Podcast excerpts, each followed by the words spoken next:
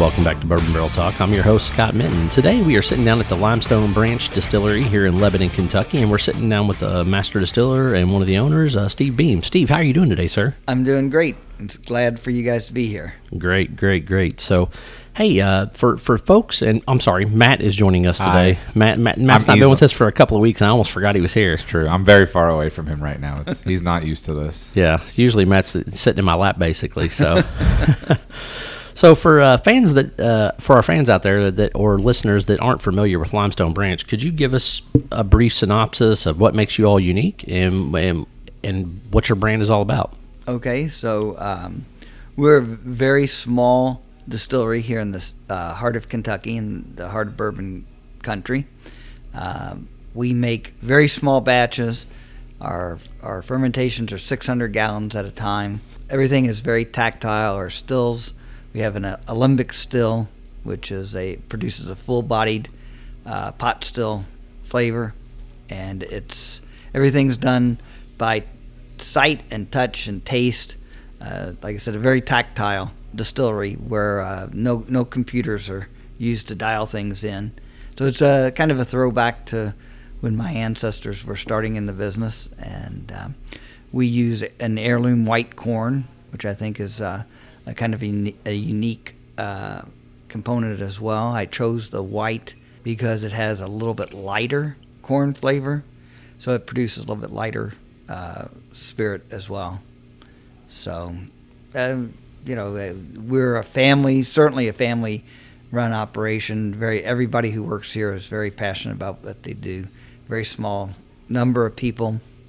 Uh, so yeah, That's all. How how long does that still run in there for? Do you run it 24 seven or? it runs 24/7, 360 days a year. Oh, off for Christmas and high holidays. I guess. and and I'll be honest with you, it's it's one of the most unique stills I've seen. I mean, we've done a lot of these podcasts. We've been to a lot of you know tiny distilleries, big distilleries. It's it, it even the shape of it is a little bit different than most of the distilleries I've seen. So, d- does she have a name? Uh, the, well, we call her Cora. Cora. All right. They- they say you're supposed to name them. You So, have to. You grow an attachment to it when you name it. so, so you mentioned the, the, the family legacy beam, um, and it's synonymous for, for bourbon. You know, most people know all the names that you know that are that go back with the beam name. Um, can you tell us, you know, about those connections and you know how you come to, you know, how does Steve Beam c- connect to that? Sure. Well, you know, uh, obviously, like you said, when you hear the name Beam, it is almost synonymous with uh, Kentucky bourbon. And uh, uh, but what a lot of people don't realize is that there were actually three distinct lines in the Beam family tree. It started with Jacob Beam, his grandson. So Jacob was the original Beam who came to Kentucky in 1792, and uh, sold his first whiskey in 1795. He had three grandsons who were all in the business, and that set three distinct family lines in the in the Beam family tree. Uh, the youngest of those was uh, John Henry. They called him Jack, Jack Beam, and Jack's distillery was Early Times. So a lot of people don't realize that Early Times goes back to a Beam founder. But uh, Jack founded that. He had one son. Unfortunately, they died within a year of each other. And uh, Brown-Forman has owned Early Times since just after Prohibition or right around that time. Then uh, the middle son, grandson, was uh, David.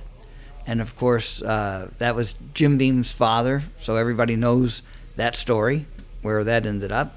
Then our ancestor was Joseph, and Joseph was the oldest of that generation. And um, we knew he was in the distilling business. We didn't know how much he was involved. I uh, saw a quote from Elmo Beam, which was his uh, grandson, who was the, also the first master distiller at Maker's Mark, and he referred to his grandfather as a master distiller. So that that's one reference to him as being a master distiller. And then just recently, we turned up the uh, his father David had died young in his 50s without a will, and we turned up the uh, sale. They auctioned everything off on the Washington County courthouse steps. So we saw found the the transaction record, and so Joseph actually bought the still from his father. So we know that that continued on there.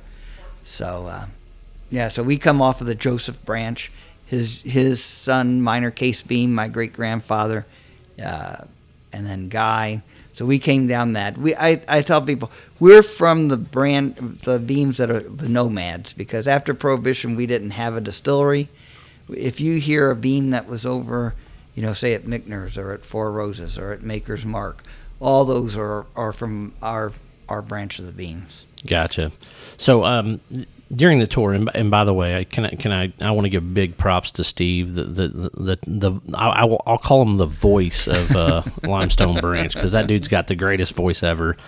Um, he does a fantastic explanation of the family history and things like that. And one of the things he brought up, and um, and I, I had actually read it before I came, but uh, you're also somehow connected to J.W. Dant. Can you can you tell us a little bit about that piece? Sure. So uh, J.W. Dant, for those who don't know, was uh, also another pioneer distiller here in started here in Marion County, where we're located, uh, in 1836, and um, they he became a, a very well known and very well respected distiller. He started uh, distilling off what they call off the log, which was a a uh, type of distilling where they actually hollowed out a log and uh, they would mash, pipe steam into it and mash in it and ferment in it and then distill off that same same log. But he started with that and became very successful. Had seven sons who were all in, in the master distillers, and so uh, he is my grand great great grand great great grandfather. Uh, so yeah, so we have distilling a great distilling history on both sides of the family. That, that's just crazy when you really go back and look at it. I, I guess in some aspect you got to think it's kind of uh, distillers kind of no distillers or you know people that that uh, even I guess probably even moonshiners some of those people you know are somehow you know related or, or put together but to have that rich of history on both sides of your family is just phenomenal.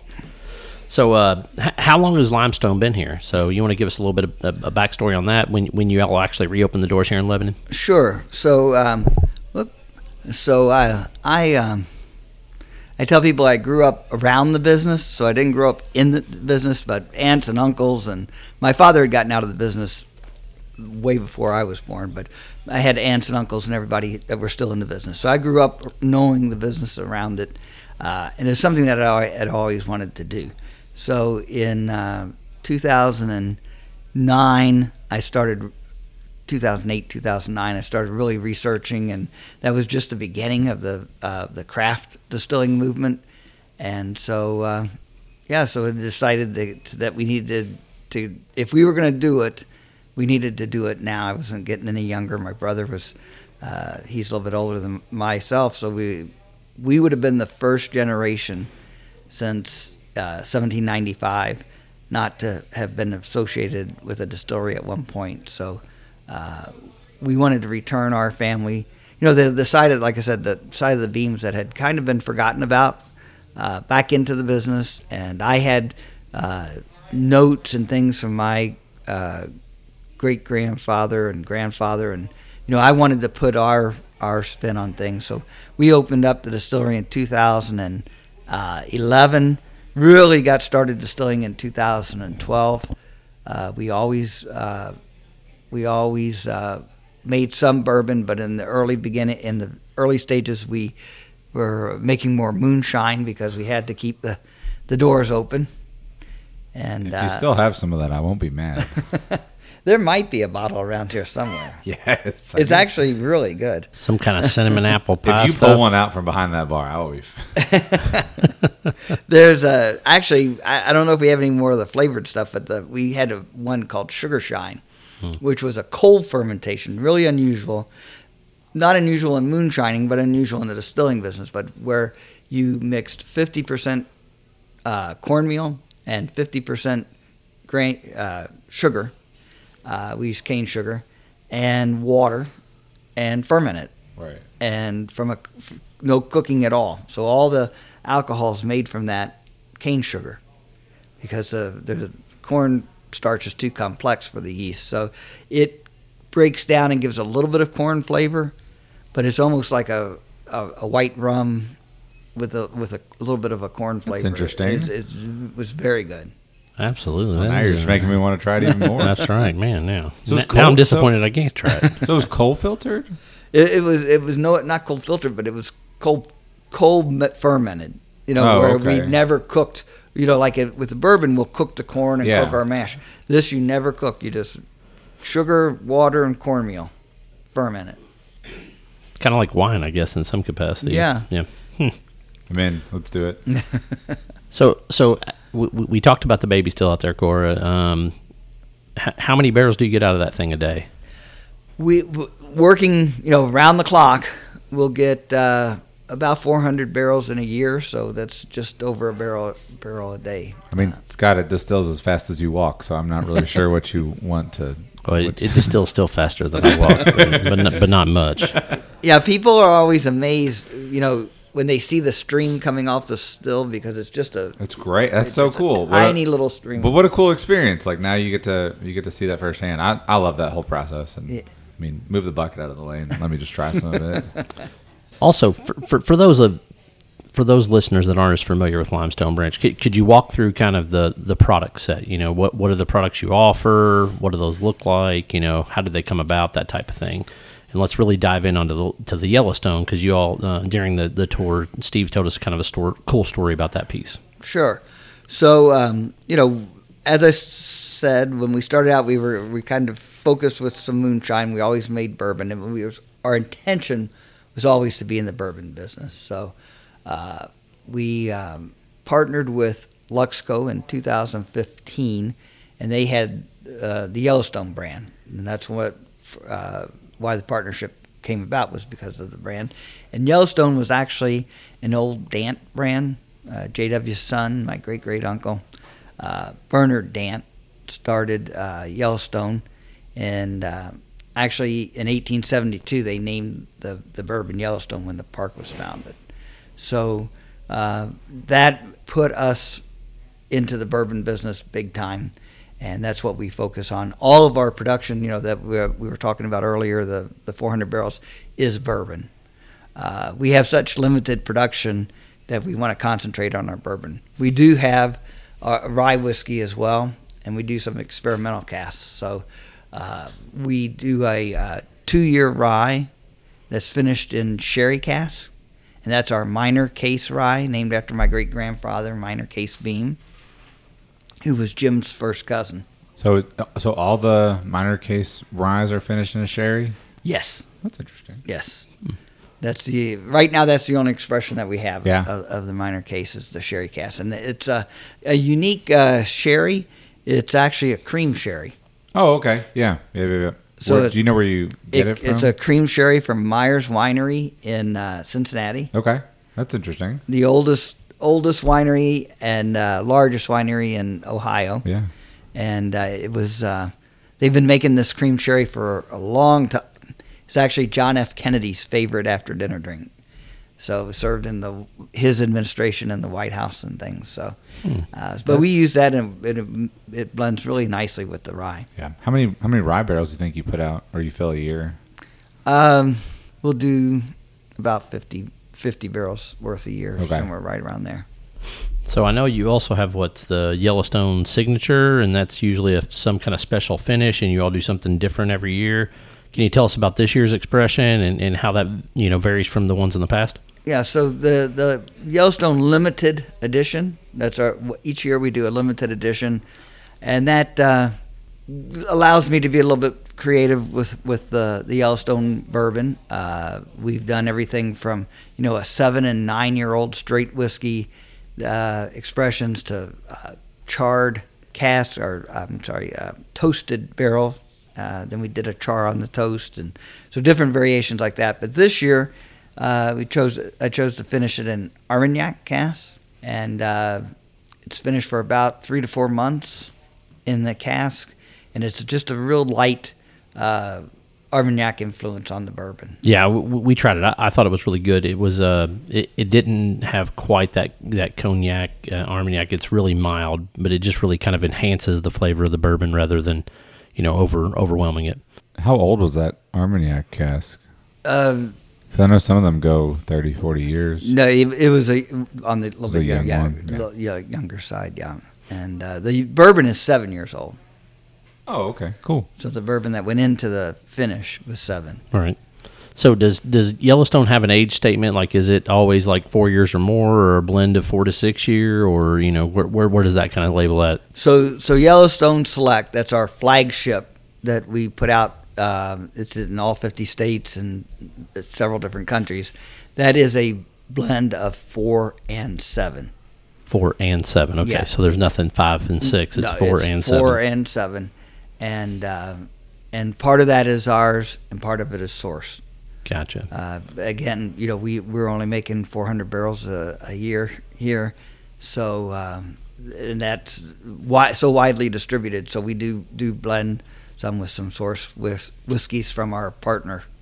Yeah. T- so talk to me about that. So you're widely distributed, which is awesome. So what states are you in? Where are you not in? What are the plans for the future? Yeah, so we're in all 50 states. Awesome. uh, and that came with the partnership. You know, uh, Luxco has a, a, a great marketing arm, and that was really a, a great benefit to uh, the partnership. Yeah. How long have you been partnered with them for? Uh, 2015. oh, awesome. Great, yeah. great, great. So for what five years now? Yeah. So single barrel is kind of the, the, the new hip thing in, in the bourbon industry. Everybody wants to go pick their own barrel. They want to have a party, you know, put their own label on it. You know, as far as like, i i especially in the bourbon groups, they do Scott, stickers and it's stuff gotta like that. have a sticker. That's and right. then you have to have a crock pot so you can dip wax over it. That's right. And then you have to forget the pull tab on the wax, so it's a pain in the ass to open. That's exactly right. So, uh, tell us a little bit about your single barrel selection or, or how that process works, because I know that you mentioned it when we were taking the tour. Yeah. So, yeah. So we um, we have no wax. unacceptable. Thank God. We're going. No, we have to leave. We have to leave now. This is unacceptable. no no wax but uh, so our um, single barrels are range from four to six years and we have two different programs we have a program where uh, the customer can come down here a liquor store or uh, a bar restaurant come or bourbon club come down and pick out the barrel uh, and we have several different barrels and actually it's three different barrels at three different proofs. So 102, 109, or 115. And so then they can choose from those proofs, you know, what barrel at what proof they want, which is really a kind of a unique process. Gives three nine different flavor profiles of those three barrels, uh, and that is comes in a black label Yellowstone. We also have the uh, uh, a barrel program where we send out uh, samples to liquor stores and things, and that is is our 93 proof Yellowstone Select. Gotcha. So, what characteristics do you look for when you are putting barrels aside and saying, "Hey, this is going to be great for a single barrel," things like that, or how do you know when a barrel's ready to be picked? Well, what I'm looking for, it, it, wow, you know, it, it is very specific to what you're looking for. So if I'm looking for a single barrel, you know, it's going to have to hit all the notes. You know, it's going to have to have, you know, uh, uh, great front of the mouth and and mouth feel, long finish and and and and flavorful, um, in in well-rounded flavor. But it doesn't have to be as as you know some some are more complex than others but some are just good being a little bit less complex but uh, uh, as far as if when i'm picking a barrel to, for like a blend then i'm looking for specific things. So i'll generally pick a group of barrels that have just a strong uh, middle profile and then i'll look to, to uh, extend that with barrels that have a, a very uh, nice front end and then the long finish. And then you and blending those in together to make that work is is, is really the art and craft because uh, a lot of times you'll blend the uh, uh, what you, you something that has a great finish and you'll blend it in and then all of a sudden the finish just disappears You're like, So- come on. So with, with with your pot still being so small, it has to be pretty temperamental. So you probably get a lot of uh, inconsistencies. I guess would be the best way to put it in some capacity, as far as like the way your the whiskey's going to taste. And, and so is that one reason um, why you like to blend so much, or things to that nature? Or you know, our product is is very consistent coming out of the still. Well, that's good. Yeah, I, I I've just heard so many people with like smaller pot stills. They're always like, man, they're just so. Um, and they say they're like women. They're just really temperamental, like It- especially with the weather and different things like that that, that can cause havoc with. Just know Scott said that. that I said women can be temperamental. Yeah, that's means- okay. Steven and I did not say that. Scott said that. I've been married so long, I don't even look both ways when I cross the street, man. It doesn't matter. Yeah, no, they they they are temperamental, uh, and they, they they do fluctuate some. But our our product, our overall product, is very consistent, very consistent coming out of the the mash, you know, to the stripping still. It's um, we're fortunate, but like I said, everything's done uh, to taste and and and by smell, taste, and tactile. So. Can you tell us a little bit more about the mash bill and what it looks like? Uh, well, we generally have uh, two different mash bills that we run uh, for our standard uh, bourbons. So we have a uh, 75% corn, 13% rye, and 12% malt. That's our standard bourbon recipe. Then we have a uh, recipe that was found by a, a friend of uh, a cousin brought in a notebook from the Dant family that had this recipe for wheated bourbon circled in it. So I just had to try that. And so we started out in small barrels and ended up putting some back in 53s as well. And that is a 60% corn, 28% wheat, and 12% malt. Which, by the way, he he's making today while we are here, and Smells man, the smell is amazing. fantabulous. So if it, if if you listen to this episode, I assume he'll probably still be making wheat stuff in in probably January sometime. Yes. They need to come in here and just like Smell-O-Vision and, and really take in our experience as we've had it today for sure. But in four to seven years, I call dibs on that vat. Absolutely, hundred percent. Dibs. Now, Yeah. Do you have any wheat aging right now? We, That- we do have, we started about two years ago. Okay. Aging wheat. So in about another four years, we'll have it. yeah. And then, See, uh, four years called it. Yeah, and then we do have the the smaller experimental barrels that we do in the 15 gallons, which Okay. are they're done in a couple years, which is which is actually how that program started. Uh, I've had that recipe, the 28% wheat, and I was like, well, I want to try this. I don't necessarily want to put back 53 gallon barrels, so we started with some 15s and tried that. People liked that whiskey coming out of the 15, so we decided to put some into the 53s as well. That's awesome. I mean, the color on it is fantastic, even for a 15 gallon.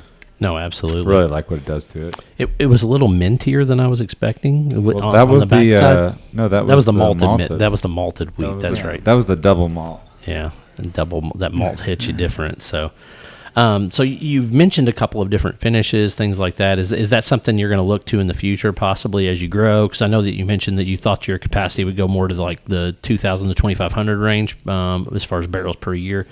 Do you think you'll dive more into toasted finishes, or heck, we're even seeing now people where, where they're they're aging and doing like vanilla barrels, like they're using and, and honey and different things like that. What, what, what's in the future as far as limestone for that? Yeah, we're we'll probably in the limited edition is where I'll experiment with, with the different uh, barrel finishes and things, and we'll we'll probably regu- regulate that to to uh, uh, just that once once a year type of thing. Uh, we have our, our bottled and bond will be out at some point here uh, in the near future, and that'd be six year old bottled and bond. So Oh, that'd be great, actually. yeah, It, it sounds like that that's kind of where your sweet spot you want things to be is in that six year range based off of just what we're talking about today. yeah. You know, for me, you know, six to twelve years is is a, a real sweet spot for bourbon, for my for my personal taste. Uh, after after twelve to fifteen, you know, it's is also good. I, I like that. But then after fifteen, it's uh, really barrel. After twelve, it's really barrel by barrel. uh, Correct. for me. Yeah, you can get heavy woody and tannic in some Right. capacity once they get past that age. Yeah, that over. I agree with you. The over 15 is not is not pleasant. Now it's really weird because I know we were talking earlier about Scotch for a minute. People can't get old enough Scotch and love it, but bourbon seems to reach a peak when it goes to a certain age. With Scotch, you can have the weird years, right? 17, 19, 22, but but Scotch is in a uh, used barrel. Correct. Used So, bourbon barrel. and so you have those new those new barrels are you know Finicky. put put a lot of intensity into it, and then the the climate in Scotland. So you're you know if you put uh, bourbon in a warehouse and have it on the lower ricks, it's going it takes a lot longer to age than than, than higher. Yeah. So you know, but the the Scotland in Scotland the the climate is so uh, mild and, and consistent that you don't get that in and out of the wood that you get here in Yeah. in Kentucky. Yeah. Which is, I mean, it, it's just, it's so funny to see that the vast difference between it. So we're coming into the holiday season, and, and, and me, I, I, I love a, a good cocktail during this time of year, whether it be you know an old fashioned or a whiskey sour in the What do you summer mean or this whatever. time of year?